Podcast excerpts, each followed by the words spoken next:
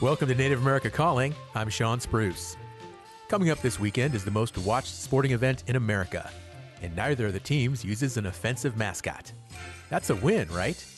And the Washington, D.C. NFL team begins a new era with a new name after decades of pressure. We'll talk about some recent positive trends in sports, including Native athletes at the Olympics and the outlook on sports betting Super Bowl weekend. We're back after the news.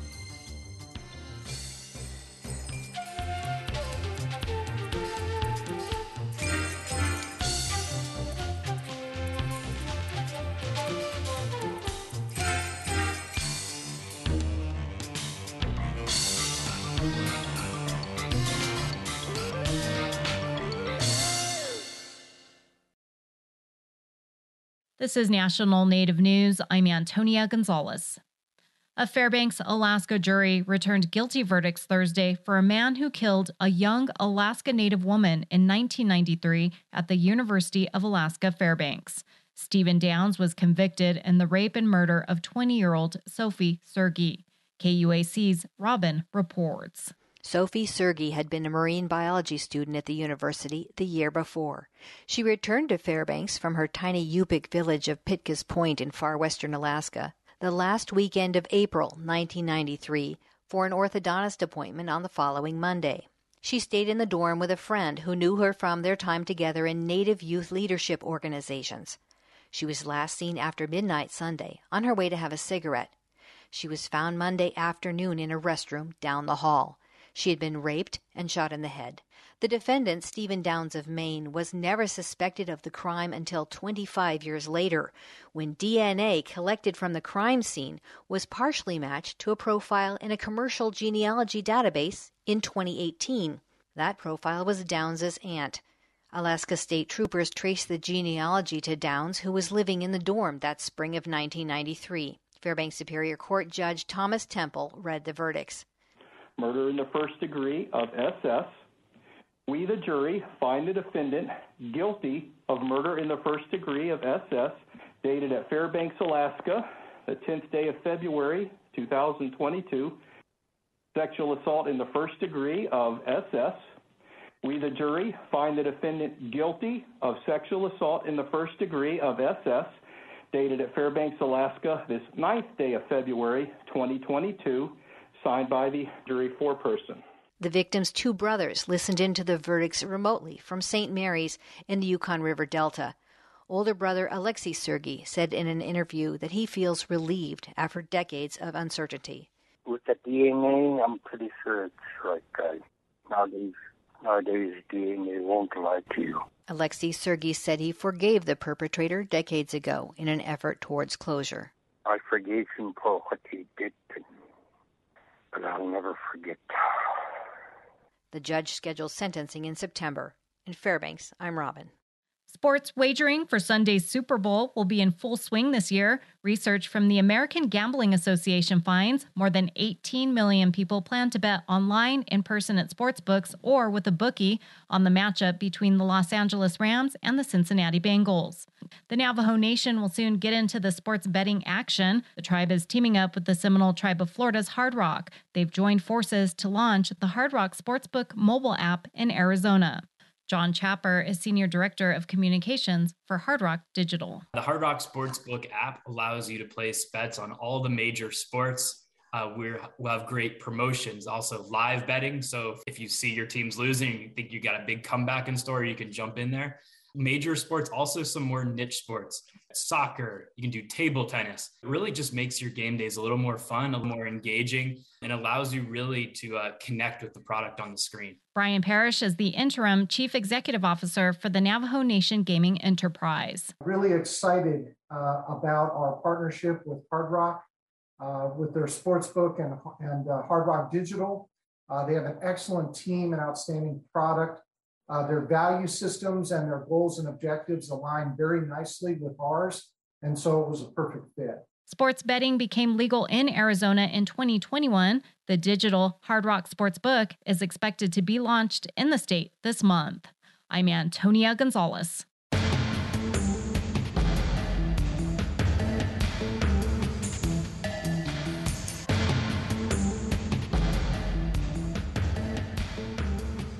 National Native News is produced by Koahnic Broadcast Corporation with funding by the Corporation for Public Broadcasting. There are now booster recommendations for all three available COVID 19 vaccines in the United States, and you may choose which booster shot you receive. More info at aaip.org or cdc.gov slash coronavirus, who support this show. Support by Vision Maker Media, currently seeking documentary film proposals for public media television broadcasting that represent the cultures, experiences, and perspectives of Native Americans and Alaska Natives. Deadline for submission is Friday, February 11th at visionmakermedia.org.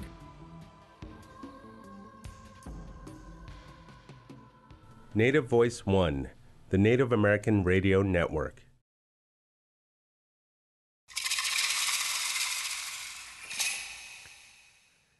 This is Native America Calling. I'm Sean Spruce. If you're like a majority of American sports fans, you know what you'll be doing this Sunday. That's right, the Bengals and the Rams take the field for the biggest American sports event of the year. A couple of things are notable about this year's Super Bowl from a native standpoint. No teams with disparaging mascots or imagery will be playing. And another point of native pride Austin Corbett is a starting right guard for the Rams. He's a member of the Walker River Paiute tribe.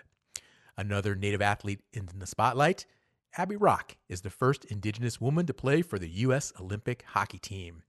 We'll hear a little more about the Olympics this hour. And the Super Bowl is a major draw for sports betting, and the gambling world is rapidly changing. We'll hear about that too. You're welcome to join our sports talk on Native America Calling today. Give us your take. The number 1 800 996 2848. That's 1 800 99 Native. Joining us today from Pittsburgh, Pennsylvania is Colby Kicking Woman.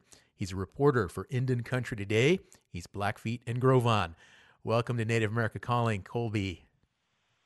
Hey, thanks for having me. And joining us from Washington, D.C. is Jason Giles. He's the executive director of the National Indian Gaming Association. He's Muskogee Creek. Jason, welcome back to NAC. Oh, thank you so much, and thank you for having me. Excited to be on the show today. And joining us from Crown Point, New Mexico, is Kyler Frank. He is the general manager of the Navajo Technical University radio station, KCZY. He's Navajo. Welcome to the show, Kyler. Hey, thank you for having me. All right, let's do this. Colby, Super Bowl this Sunday. Are you excited? Who are you rooting for? Oh, I'm definitely pumped. Uh, maybe more than the casual fan, but that's because I'm a uh, LA Rams fan, so I have a little skin in the game. Uh, normally, you know, you just hope for a, a, good competitive game, but I won't be disappointed to see the the Rams blow out the Bengals. Uh, it's a good opportunity for LA to redeem themselves from the uh, 2019 Super Bowl when they lost to New England 13 to 3. So it's going to be a lot of fun to watch. Yeah, and really exciting. They're going to be able to play in their home turf, which is really cool. Jason, how about you? Who are you rooting for? Big game. Oh, thanks, Sean. Well, it, it's funny, Colby there in Pittsburgh, Pennsylvania, where my dad is from, and uh, raised us Steeler fans, even though we grew up in the D.C. area. So, you know, I don't want to see the Bengals win anything, but uh, you know, I'm just hoping it's a good game. It's uh, it's hard not to be drawn to the Bengals though, because you, you look at their games and and you know you just wouldn't think they're that good of a team. You know, Burrow got sacked nine times in in one game against the the Titans, so uh, uh, just hopefully it's a good game. They have a terrific halftime lineup, and uh, you know just really looking forward to it. Uh, and cheering on a native player on the Rams. I guess I guess we got to go with the Rams and give Walker Paiute some love. Yeah, for sure. And yeah, the Bengals, they just keep, you know, making people believers. I don't know. They just keep coming from behind. They keep winning as underdogs. So, yeah, they definitely have momentum. Kyler, how about you? Who's your team? Hey, um, go Cowboys, huh? well, um, I, I, this year I don't really. I'm probably going to be rooting for our our native brother at the Super Bowl, you know, and supporting him. And you know, just kind of neat to have somebody over there and being represented for all of us native peoples out here. Kyler, where are you going to watch the game? I'll probably be watching it from my living room. It'd be nice to be over there, though, huh? yeah, for sure. Do you have like a favorite snack or, or meal that you make for Super Bowl Sunday? Mutton ribs. Why not, huh? Yeah, there you go, mutton ribs. Jason, how about you? Do you have a special special recipe you folks cook up on Super Bowl Sunday? Yeah, we we uh, my wife's got a special uh, wing recipe, and and we do that every Super Bowl or just any special occasion. But yeah, we'll just be same same with like Kyler, just at home watching it on on TV in the living room from the comfort of home. So uh, looking forward to that. You know, Maryland, just where we live, just opened up sports betting, so there'll probably be some opportunities to put bets in around town now. DC has sports betting, Virginia has sports betting, Maryland has sports betting, so uh, it's everywhere now. Yeah, it's definitely taken fire. Colby, this native player on the Rams, Austin Corbett. What do you know about this native brother? Where's he from? Yeah, so as you said, mentioned, uh, he's from the a citizen of the Walker River Paiute tribe in Nevada. Uh, it's his fourth year in the league, third with the Rams. He uh, played his college ball at the University of Nevada, uh, and has become, you know, an important and vital piece to the to the Rams' offensive line. I got to give a shout out shout out to uh, my colleague Connor Van Lichten. He wrote a, a, nice profile on him that I would encourage people to go check out uh, at IndianCountryToday.com. Uh, but yeah, he's received a lot of support from the tribe, and I'm sure many of them will be tuned in on Sunday as well, rooting him on. Now he's a big old boy, 6'4", 280 pounds. Um, he's one of those guys you call when it's time to move the fridge. I'll tell you what, um, you get hit by a guy like that, you're going to feel it. And um, he went to the University of Nevada, Reno. So shout out to the Wolf Pack for sure. Uh, another interesting development in the NFL, Colby, this year, the Washington team, they revealed their new mascot, the Commanders. Uh, no matter what you think of the name, definitely a win for native representation in sports and entertainment. But there's still uh, some uh, ways to go here. Where are we at in this mascot battle? Yeah, absolutely. And I think the you know if you've been paying attention to the news, the Washington football team is just kind of mired in controversy uh, with Daniel Snyder and, and, the culture of the team and the investigations by the league uh, into all that. But and I certainly think you know the overwhelming majority is is happy to see the old team name gone. But there are some mixed feelings uh, in the way that you know the the team and the NFL just kind of want to take the Commanders and move off, move on, and not acknowledge the uh, damage the team has done to Native communities over the over these last number of decades, uh, specifically to to Native youth. So I think it's certainly you know there's still a, a lot of work to be done, um, but it's good to see the, the, the team name gone and, and the Native imagery gone. A lot of data out there too coming to the forefront that uh, that really underscores how harmful these mascots and imagery can be to Native people, especially young people, like you mentioned. Jason, you're in DC. What do you think of this new name, the Commanders? Are you feeling it? No, not at all. And uh, and according to a lot of the polls around here in D.C., I, upwards of 78% of the people are not happy with the name. So, but you know, uh, unless you're a true fan of this Washington team, and and I grew up here, born and raised in this area, even though I'm a Steeler fan, uh, I already forewarned my family. I'll probably be slipping up and saying the R word for the rest of my life. It's just too ingrained in my head. But uh, you know, it, it was time for long past due for the name to go. You know, you had hundreds of tribal governments submit resolutions against the name, and you know, it it, it took a George Floyd summer of protests for them to finally wake up and smell the coffee, and and by them I mean Dan Snyder, who is sort of uh, owner and absentia at this point. and then they comp- compound everything by choosing a name nobody likes. So you know, I, I, there's very few franchises franchises I, I wish ill will, but the, the uh, Washington team is one of those ones. They they can't get out of their own way. It seems like, and uh, it's too bad because you know, I, I like I said, I grew up here. They won three Super Bowls while I was in high school, and you know, I have friends. All my friends basically are are huge lifelong fans, but you see them departing in droves, and you know, I, I'm married to a Jemez Laguna Pueblo woman, and it's it's interesting to me. Every time I go out to New Mexico, I see a lot of Washington stuff. There's a lot of fans out in New Mexico uh, for the team, but you can just see the support slipping away, and I, they have a long long road to get their fan base back. They were 32nd in the league this year in fan attendance. Holy cow. You know, yeah. I almost feel like they would have been better off just keeping that name the Washington team. I actually thought that kind of worked myself. Kyle, I got to ask you. I mean, okay, you just shared you're you're a Cowboys fan, so something telling me you could really care less uh, what the team name is. You're not going to like them no matter what. Is that a pretty accurate take from you? Well, you know what? Um, I you know I've always enjoyed the rivalry. Of course, there's always going to be you know that you know that excitement surrounding that. But um, as far as the team name went, you know, I really didn't really matter to me, but I was really for changing the name. And the Commanders being in the same league, I think that is kind of it's kind of a joke almost to me.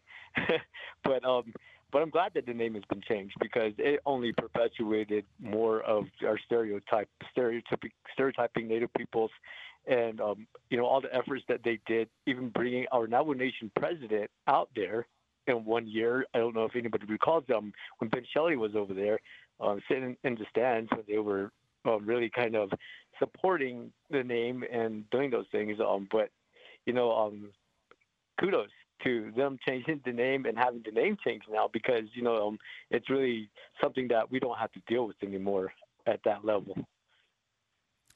Yeah, absolutely, and interesting.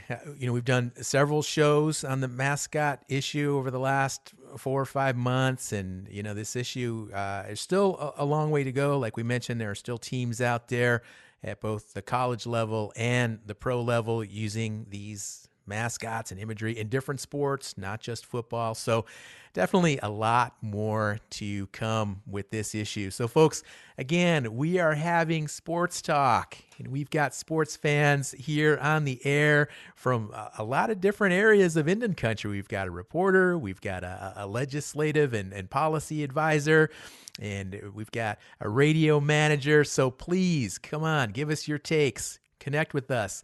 Facebook, Twitter, or use that telephone. Number to call 1 800 996 2848.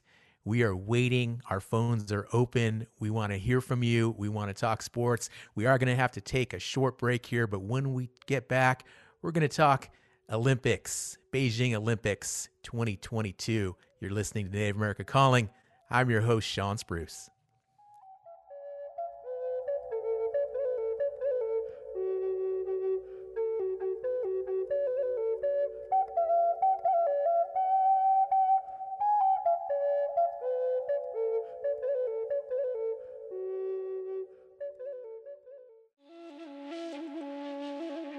Sports mascot wins and losses, tribal jurisdiction struggles in Oklahoma, and a Supreme Court battle over the basic right to keep Native children with their tribal relatives.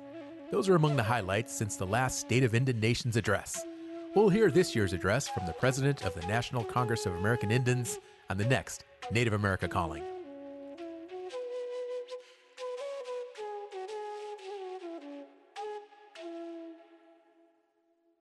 The Association of American Indian Physicians and the Centers for Disease Control and Prevention remind you there are now booster recommendations for all three available COVID 19 vaccines in the United States. You may choose which COVID 19 vaccine you receive as a booster shot. Getting the COVID 19 vaccination protects you, your family, and your community. More information at aaip.org or cdc.gov slash coronavirus, who support this show. You're listening to Native America Calling. I'm Sean Spruce. We're getting caught up on some sports wins and losses from a Native point of view. We're talking Super Bowl, Beijing Olympics, and even some regional and local sports. And we'd also like to hear from you, so get in on the discussion by calling 1 800 996 2848. That's 1 800 99 Native. And we have a caller on the line right now. We've got Adam listening on KUNM in Albuquerque, New Mexico. Adam, you're on Native America Calling. Oh, Nawa, Yate, Mataki all that good stuff. How's everybody? How's everybody? I hope everybody's well and be safe and all that good stuff. I just wanted to mention I was actually born in D.C. and I am Native. I'm Pawnee, La Jolla, Apache, whatever. I'm uh, spent my lifetime with with uh, Jean Dene, and uh, just wanted to say I, I really feel like natives should focus on something more important than a name. Because if you all look at your skin, you're red skin, no matter across the board. It's not a derogatory term. We're brown, we're caramel, whatever whatever you want to call yourself, but we're all native and we all know it on a deeper level. And I just wanted to share that with the, the listeners. And thank you so much for your time. Love Native America calling. Oh. Well, Adam, thanks for calling in and appreciate your take very much. I'm glad you went ahead and spoke your mind. And that's what this show is all about is different perspectives, different ideas, different people calling in. Thank you.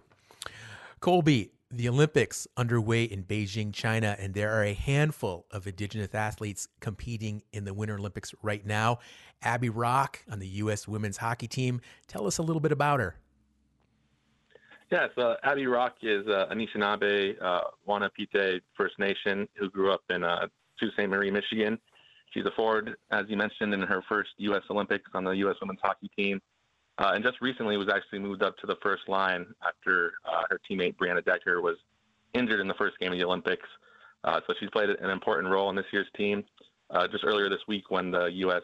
Uh, played Canada, she had six shots, six shots on goal, and uh, you know won 100% of her faceoffs. So so she's playing, been playing really well.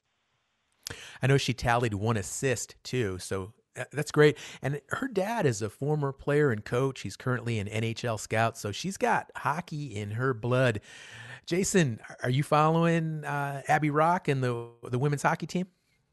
One hundred percent. Uh, I went to the University of Wisconsin Law School, and I get my Badger updates. So there's a lot of Badger women on the U.S. women's hockey teams, but of course Abbey Roque jumped out, and uh, you know, I didn't know that she was. I, I thought she was Sault Ste. Marie because uh, all the articles I've been reading, uh, you know, mentioned that's where she grew up. But I, I didn't know she was actually from uh, First Nation in Canada. So that that's just great, and she's a great representative of Indian country.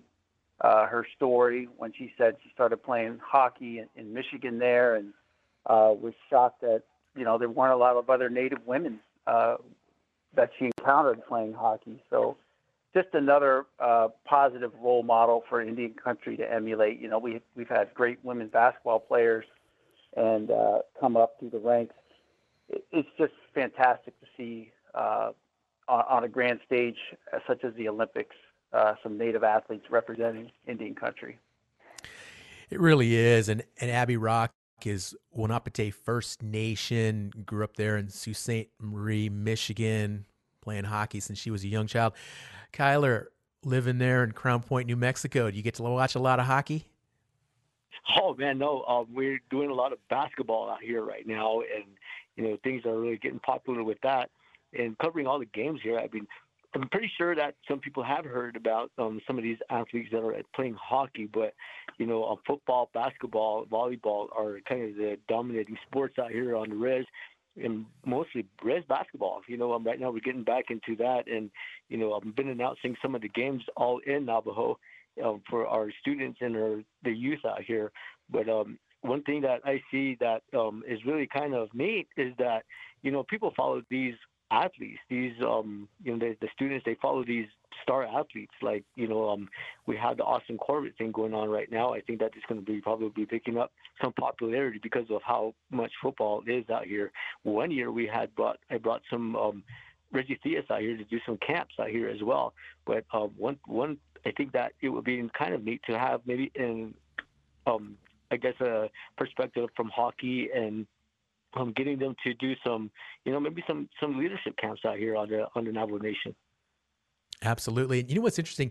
There was a former NHL player, and he was an old school player. He played like in the '60s, and he uh, retired from the NHL and he became a truck driver, and he ended up settling in Thoreau. And I don't know if you remember this story, but it was like in the early night. He's passed on since, but at one point he was living in Thoreau and his vision, his dream was to actually turn the Navajo Nation onto hockey. He was trying to get funding to build a rink and get Native kids playing hockey. And unfortunately, he passed away. But it was an interesting story because he was a, a, retired NHL player living in Thoreau, New Mexico. And, and Kyler, you mentioned um, basketball, high school basketball playoff, state tournaments, New Mexico, Arizona coming up. What teams are looking good? Well, right now, um, I'm following our hometown team, the Crown Point Eagles, and you know they're they're looking pretty sharp. Last night they played at Newcomb, and we also have a game coming up in um, Navajo Prep. So I think these boys are doing pretty good, and you know we, we hope to see them in the state playoffs. But you know overall, you know all of them are all doing um, doing doing great things out here.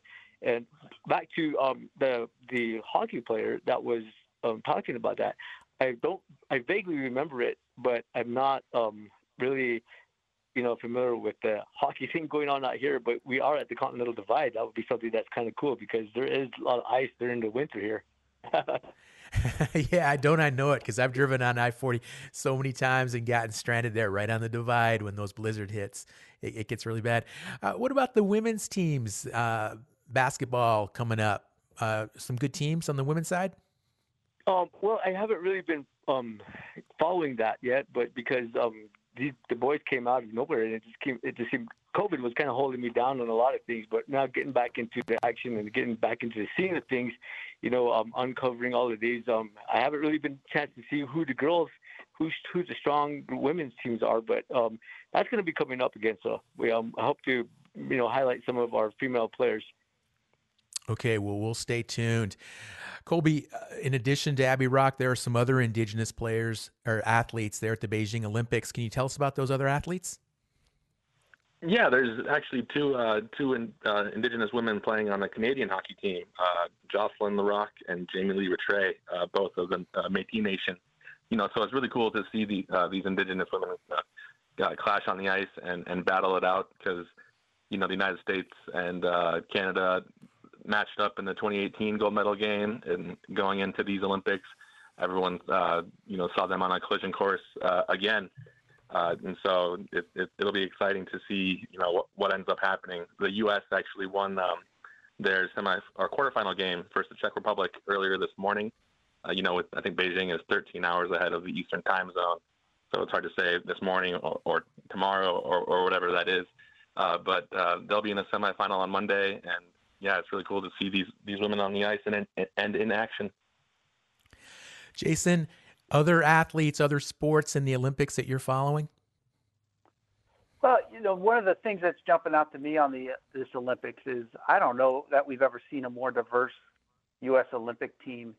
Uh, you know, everyone, uh, all all the way, you know, old school guy like Shaun White last night, but uh, giving way to the to the newer generation, and then you know even someone like uh, Eileen Gu, I think is her name. She's a Chinese American, but for this Olympics, she goes over to China and is competing on behalf of China, and she just killed it. And I still think that's a score one for America. But uh, this this Olympics, I know that the ratings are down, and it, it you know with no fans and and all the COVID restrictions, it's kind of you know uh, it's not your normal hoopla. But man, I don't know that uh, you've ever seen better athletes competing. Uh, it just seems like they just keep getting stronger and stronger, and uh, it, it's just been incredible. I mean, even and because of the time difference, you get to see a lot more sports, particularly on the weekends. Like you know, I've never really seen biathlon before, and that sort of got some prominence uh, over the weekend.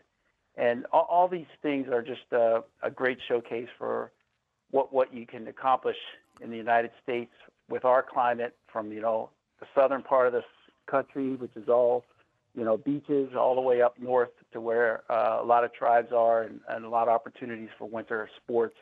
So it's been a fantastic Olympics, I think, so far, despite, you know, sort of the not as much glitz and glamour as in the past. I'm really enjoying the Olympics this year. We're watching a lot of it in the evenings. But one thing I'm having a little bit of trouble with is there's like no snow in Beijing. I mean, it's crazy. You're watching it on TV. They've got just enough engineered snow to cover the ski runs and the half pipe for the snowboards and all and everywhere else. It looks like Montana in July.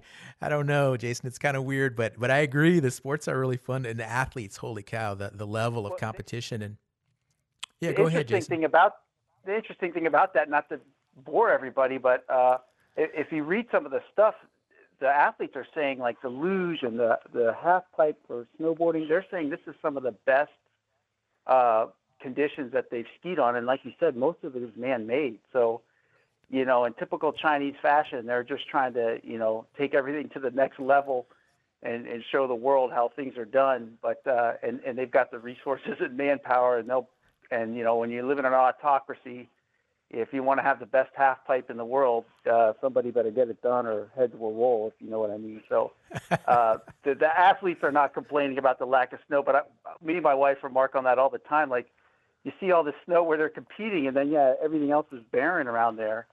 So yeah. and it's and it looks like it's freezing cold too. So and Beijing is basically on the same latitude as you know uh, Washington D.C. and stuff. So uh, just a different topography, I guess, out there. They have much more mountain terrain surrounding Beijing. Yeah, the other thing I noticed, like everybody on those ski and the ski events, like they're all wearing helmets, even like the coaches and, and like the parents, everybody's wearing a helmet, everybody's wearing goggles. They all look like they're ready to take the slopes themselves. It's it's pretty cool. There is another indigenous athlete in, in the games competing, Liam Gill. Colby, do you know do you know much about Liam Gill? Uh, honestly, that's actually the first time I've heard that name. So I would love to to learn more. And after this uh, call, I'll have to do some digging. My understanding is he's a First Nations person from the Northwest Territories, uh, and he he he he already competed. He he placed 23rd in the snowboard half pipe, incidentally. So, Jason, do you know anything about Liam Gill? Uh, you know, other than just just he was one of the listed a record number of Native athletes competing at these Olympics, and I know, uh, you know, just to make the Canadian snowboard team. Are you kidding me? And uh, just another fantastic uh, representation for for Indian country, and you know, heck, we'll take them anywhere we can get them, right? Whether it's Alaska, Canada, you know, we just need that representation out there and, and show show our youth what's possible. Yeah, for sure, for sure. Kyler, what's your favorite Olympic sport? Um, I right now I think it would go probably. I like I like the uh, the long distance running. You know, only because I've seen the net, net Billy Mills. but, um, what about for Winter Olympics though? The, what about Winter? Right now, I, I Winter Olympics I don't really follow, but you know, just to see that Liam Gill, you know, just young guy getting out there doing his thing and really showing what it can what other youth can do, just like um, what was mentioned earlier. You know, we need to we need to see more athletes out there. We need to kind of um, show our youth what you know they can accomplish at these levels and with the skills that we have. We have a lot of talent out here on on the Navajo Nation as well, from basketball, football, all the way to you know even rodeo. Right, right. Glad you mentioned rodeo for sure. Um, Colby, I, understand up in Montana, uh, there's some high school records, high school basketball records, I think, have been broken recently. Can you talk about that? Yeah, I don't know how much attention it got nationally, and I always loved shouting out Montana. I was born and raised there myself. Uh, but the, the single game scoring record in the state was broken twice, I think, in a matter of five days or, or, or about a week. Uh, the original record was 68, but I think it was February 1st. Uh, Damon Grovon of Lodge Grass uh, scored 71 points in a game, which is amazing. Uh, only to have uh, someone uh, by the name of Journey Emerson from Lame Deer scored 82. So you know, they're also in the in the same division of Class B in the state, and uh, state tournaments are right around the corner. So I imagine that you know they might meet up in the future, and there will probably be more fireworks. What about some of the tribal college teams up there, basketball? Um, any cool things happening up there with the tribal colleges on the court? Uh, in Montana, uh, I uh, haven't been keeping tabs too much. I know I, I definitely follow IndianSports.com and uh, and all their reporting on Haskell and some other places across uh, schools from across the country. And so, you know, I encourage uh, people to take take a look and, and keep tabs on them and, and see what the, all these great Native athletes are doing on the court. Okay. Well, we're talking about Super Bowl. We mentioned sports betting, and and Jason, this tribal sports betting now blowing up in a big way. It's going to be huge on Sunday. I, I imagine tribes are going to get a cut of that eighty-eight million dollars in wages that, excuse me, wagers that are being predicted. So, what is the latest though on tribal sports betting? Because this is this is evolving, right? This new area of gaming that tribes are entering into now. Yes, you're, you're right, Sean. It is evolving, and it's evolving on a on a state by state basis. Uh, so wherever, whatever state a tribe is in, if they're seeking sports betting, they're gonna they have to either amend their existing compacts with the state or uh, you know figure out something that works for them in their region. And and so you take a state like Michigan and the tribes there. Uh, they decided to compete as commercial actors when it comes to sports betting because that was uh, a tough decision that they had to make uh, in order not to let the commercial guys get too far out in front of them uh, within the state of Michigan. Also, the tribes in Michigan have uh, very favorable compacts, and they didn't want to take a chance of having to renegotiate those or open them up. But then you look at Arizona, and they just signed a uh, amendment for opening sports betting, so everyone in uh, Arizona now can place bets on the Super Bowl, and it's falling like that across the country. Uh, you know, two of the bigger states with large Indian populations, Oklahoma and California, have yet to sort their direction out on sports betting. But once they once they get that option, it is going to be you're going to look at basically 80% of the country is able to make sports wa- sports wagers legally for the first time in history.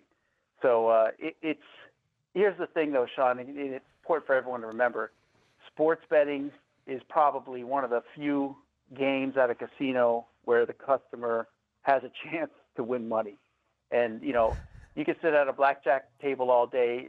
The, the odds are never going to change beyond uh, one or two percent uh, in the casino's favor. That's about as low as you could get them. But with sports betting, you know, we all know, just talking in this roundtable today on Native American calling, you know, everyone has their inside knowledge. Everyone has some take on what they think might happen. And that's where the advantage lies. And sports books do not always turn okay. a profit. There's been numerous times Jason, where they've lost money. Jason, I'm sorry, I'm going to have to go ahead and interrupt you, but I'm going to let you continue those thoughts after we get back from break. But holy cow, folks, you just heard it on Native America Calling. The executive director of NIGA says the odds on gaming are against you. Holy cow, that's a appreciate the honesty. Folks, we're going to be back right after break. I'm Sean Spruce. Are you a Native American healthcare provider, recovery counselor, social worker, domestic and sexual abuse advocate, or traditional healer working in Native American communities? Dr. Ruby Gibson will begin a seven month advanced immersion in healing historical trauma. This online masterclass looks through the lens of a seven generational recovery approach to provide powerful, proven modalities and is offered tuition free to tribal members. Registration deadline is February 21st. Info at freedomlodge.org, who support this show. This is Native America Calling. I'm Sean Spruce. We're hearing about the big sports events going on right now from a Native perspective. Sports fans, you're invited to call in with fresh takes football, hockey, basketball, curling, anything sports related. The number 1 800 996 2848. Before we went to break, we were listening to Jason Giles, Executive Director of the National Indian Gaming Association. He was being real on gambling odds. Jason, please finish your thoughts hey, I don't think I'm breaking any ground that uh, you know the slot machines might not be uh, tilted in your favor. But uh, it, the point being, on sports betting, you know, they can just throw a number out there: Rams minus four and a half. I bet a lot of Bengals fans are just like, you know, we've been underdogs all year. Giving us four and a half points is a gift, and you know, you could really bet the Bengals up uh, if you think that they've got a solid chance to win the game outright. You can get some pretty good money just by betting them to win without a point spread.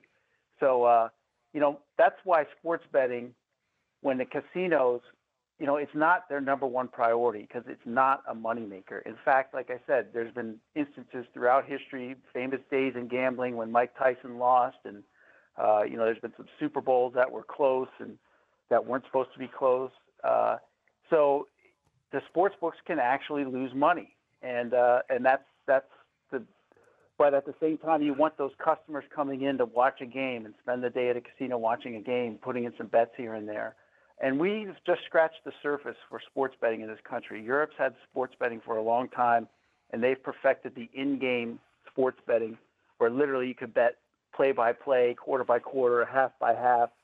Uh, once we get a little bit more mature market, those bettors will start coming in they present additional problems to a casino. You, you don't want to get wiped out on a Saturday afternoon because someone just sat there and they know the University of Washington football team intimately, and they can just sort of know how that team reacts to certain situations. So that's your advantage as a fan when, when it comes to sports betting.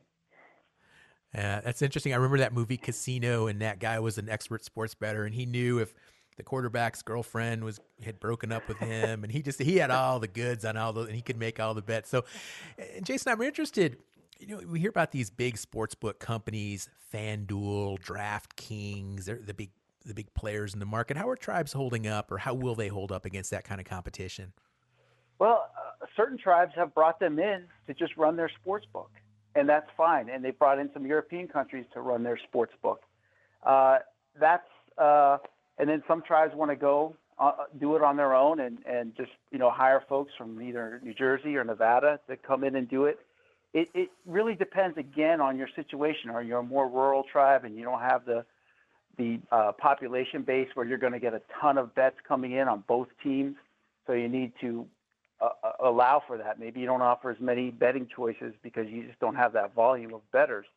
Uh, it really is uh, win-win. DraftKings and FanDuel have actually been so far very good about reaching out to Indian country, understanding sovereignty, understanding they're in a different jurisdiction. Uh, at the same time, uh, just because uh, FanDuel and DraftKings are so prominent, people, I don't know how many people know that you know they're losing money hand over a fist right now, largely due to their marketing efforts. You know, they're trying to entice everybody to come open an account and put in a bet and so they're they're running a loss right now, but they're willing to take a loss in the short run to gain customers over the betting life of that person.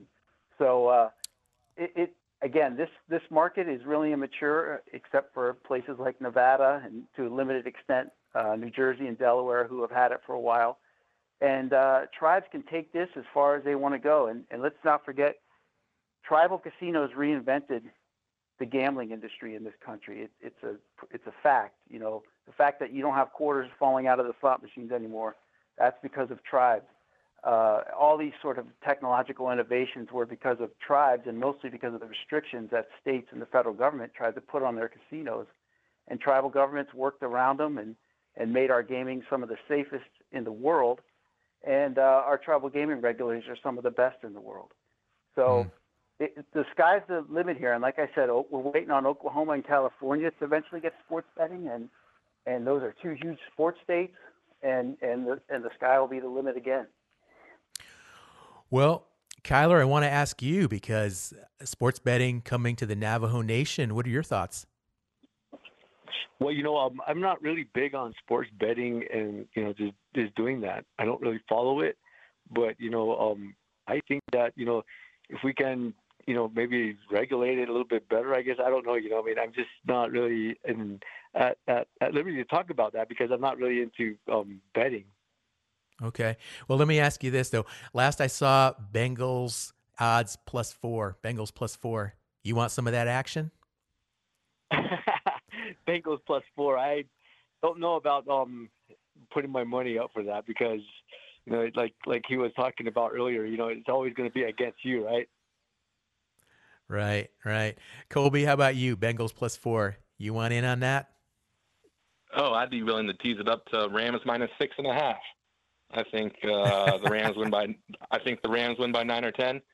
Uh, but but that's just me, you know. And you know, similar to what Jason was saying, you know, the sports uh, sports betting, it's just getting bigger and bigger, and you find it sneaking into to the, to the broadcast. You know, you'll be watching a college basketball game and someone will score right. late, and then the, the the commentators will be like, "Oh, that matters to somebody." You know, they're referring to the sports better out there. It certainly keeps people engaged to the last minute if you've got some um, some money some money on the line.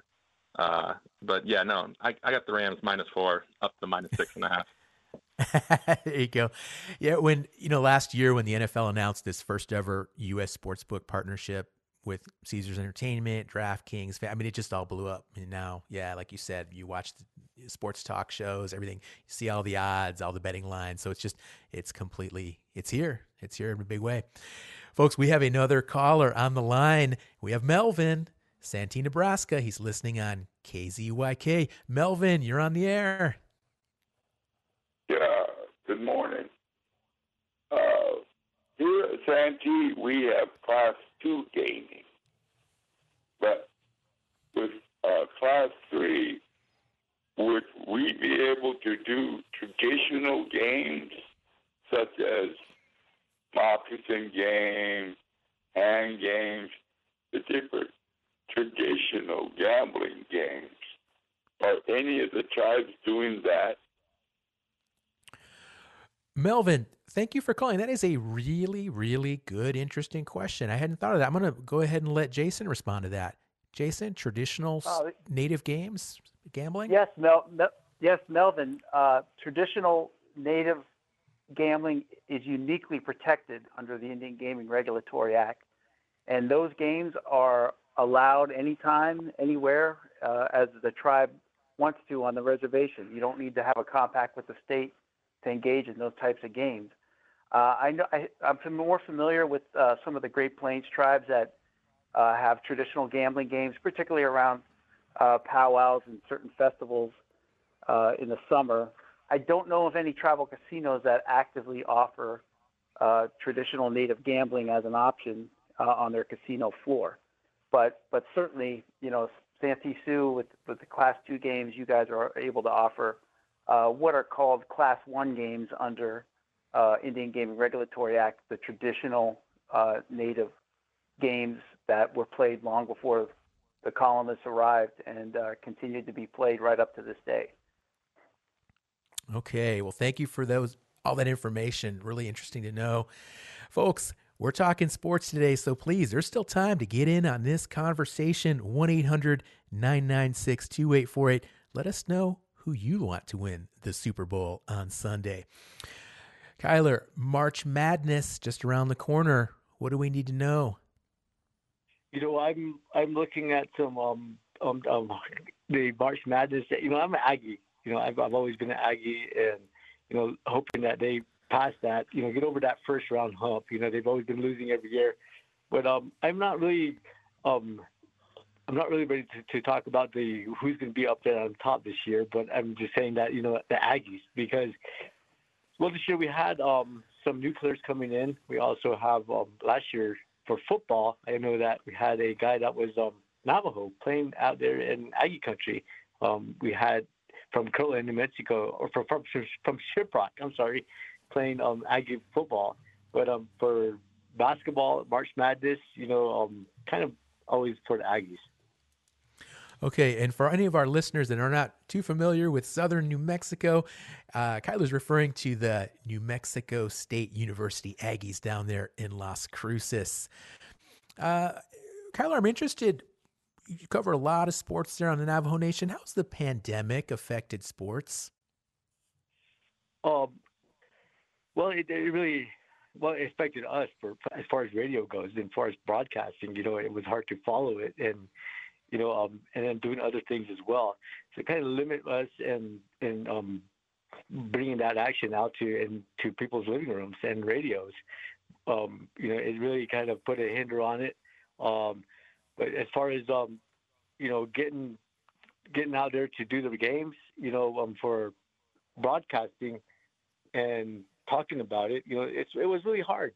It was really hard, and and um, but as far as um being out there in the mix of all of it, I don't know. You know, and, and you know they, they were struggling a little bit with it here in Crown Point. I know that the um, you know it's been really high um, numbers with our pandemic. I, even myself, you know, I, I got I caught the um, COVID and was unable to, you know, be in the, in the studio. So yeah, it, it really had its impact on um, a lot of areas. Okay. Well, thanks again for that insight and, and glad that, you know, it looks like things are improving there with a lot of these COVID issues. Colby, how about you? Are you following March Madness?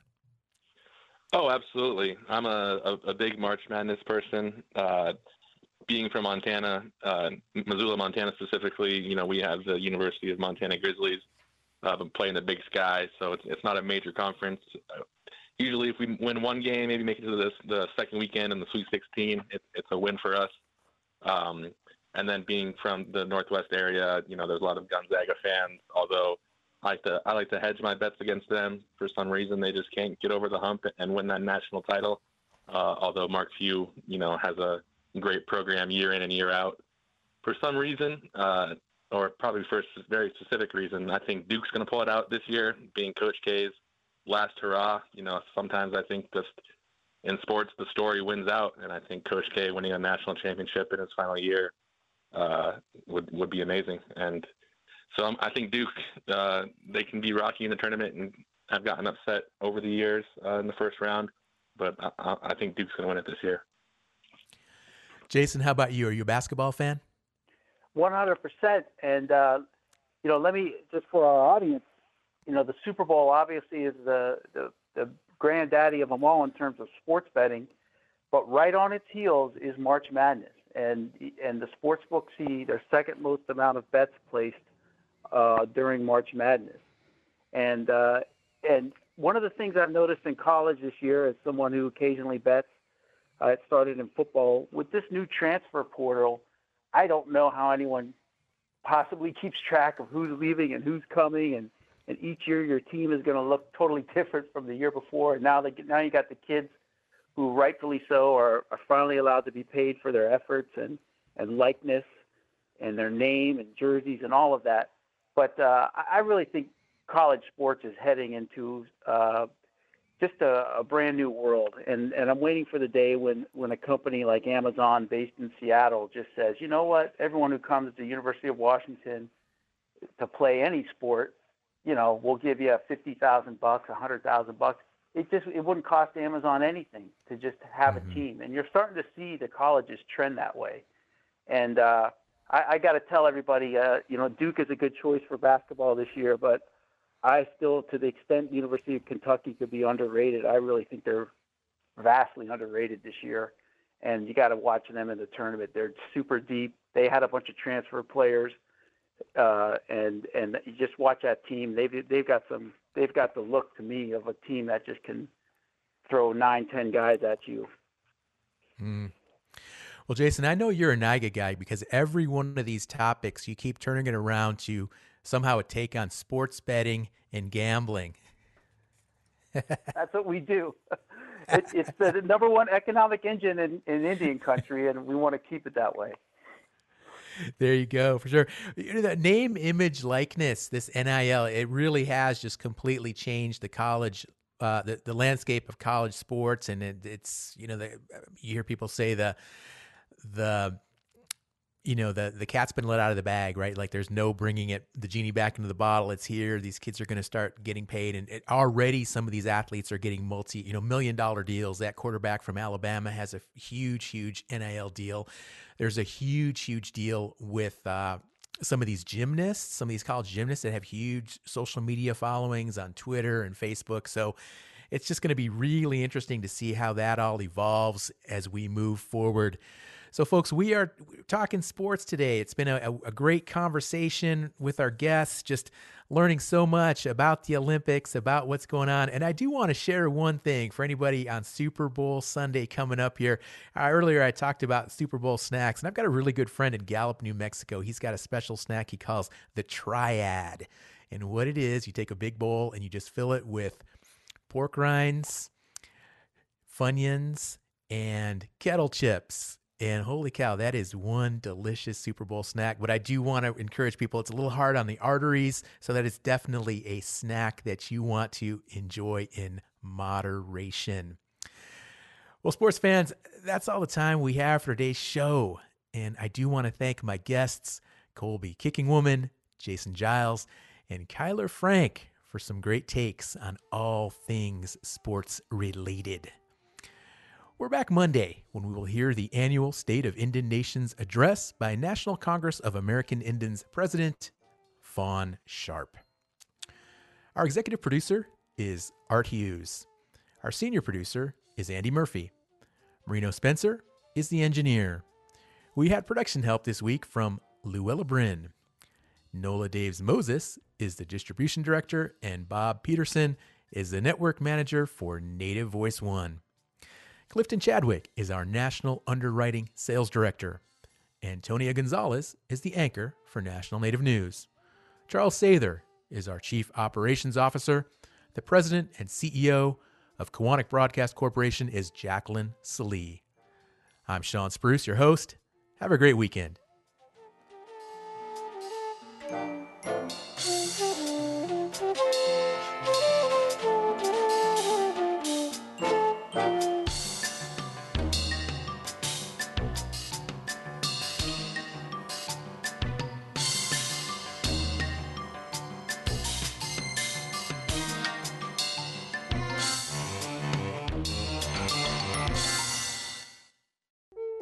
Do you have stories to tell? Vision Maker Media funds Native American and Alaska Native long and short documentaries at all stages of development and is currently seeking proposals intended for PBS television broadcasting through their public media fund. These projects should represent the cultures, experiences, and perspectives of Native Americans and Alaska Natives. Deadline for submissions is Friday, February 11th at visionmakermedia.org, who support this program.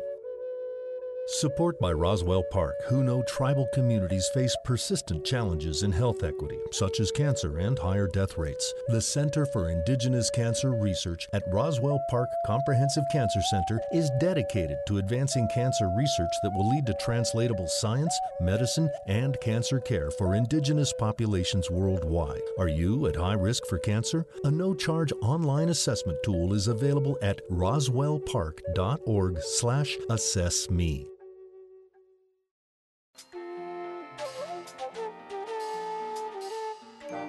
Native America Calling is produced in the Annenberg National Native Voice Studios in Albuquerque, New Mexico by Koahnic Broadcast Corporation, a native nonprofit media organization. Funding is provided by the Corporation for Public Broadcasting with support from the Public Radio Satellite Service. Music is by Brent Michael Davids. Native Voice One, the Native American Radio Network.